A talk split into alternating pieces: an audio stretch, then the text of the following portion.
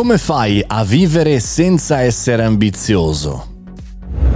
Buongiorno e bentornati al Caffettino Podcast, sono Mario Moroni e come ogni venerdì c'è una puntata non news, il nostro caffettino del nostro ragionamento sulla tecnologia e in generale sull'innovazione, perché dobbiamo essere innovativi anche come persone.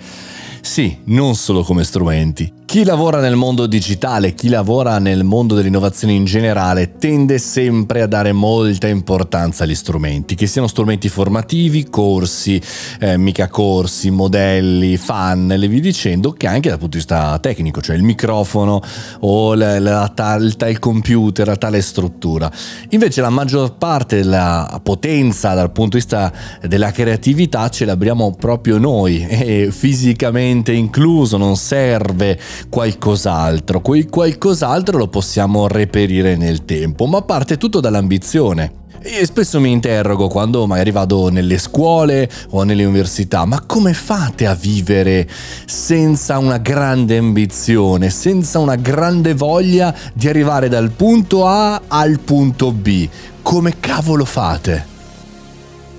Sì, perché il, match, diciamo così, il risultato della nostra partita si gioca tutta lì. Si gioca su quanta voglia e quanta voglia abbiamo di puntare in alto. E non parlo di robe motivazionali, ma parlo di ambizione in generale, no?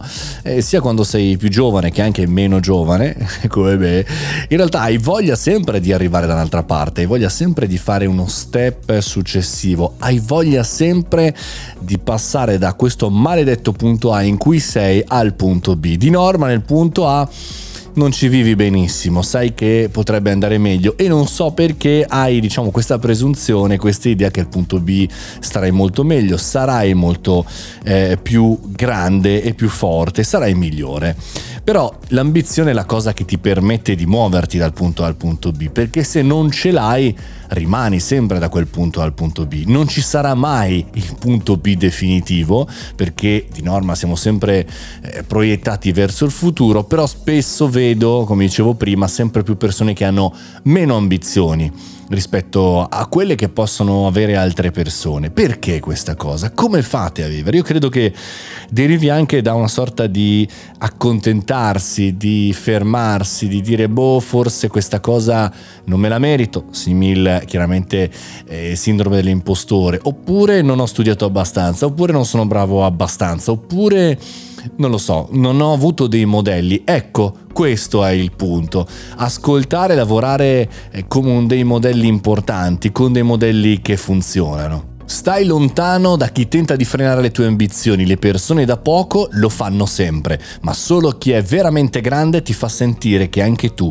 puoi diventare come lui. Mark Twain, ma non c'è bisogno di Mark Twain per capire questo concetto. Cercate di lavorare con persone che possano portarvi più in alto. Questo lo puoi capire anche tu, da solo puntata quasi da fuffaguru, devo dire la verità, lo so, però l'ambizione è un punto importante, non è la motivazione, ma è quanto noi vogliamo guardare in alto, guardare e, e ci guida, e ci guida anche nella scelta del lavoro, no? Questo è il caffettino podcast, io sono Mario Moroni, ci sentiamo domani per il riepilogone della settimana e poi lunedì per la prossima puntata. Mi raccomando, Mario Moroni canale, seguitemi anche su Telegram. Fate i bravi, buona giornata.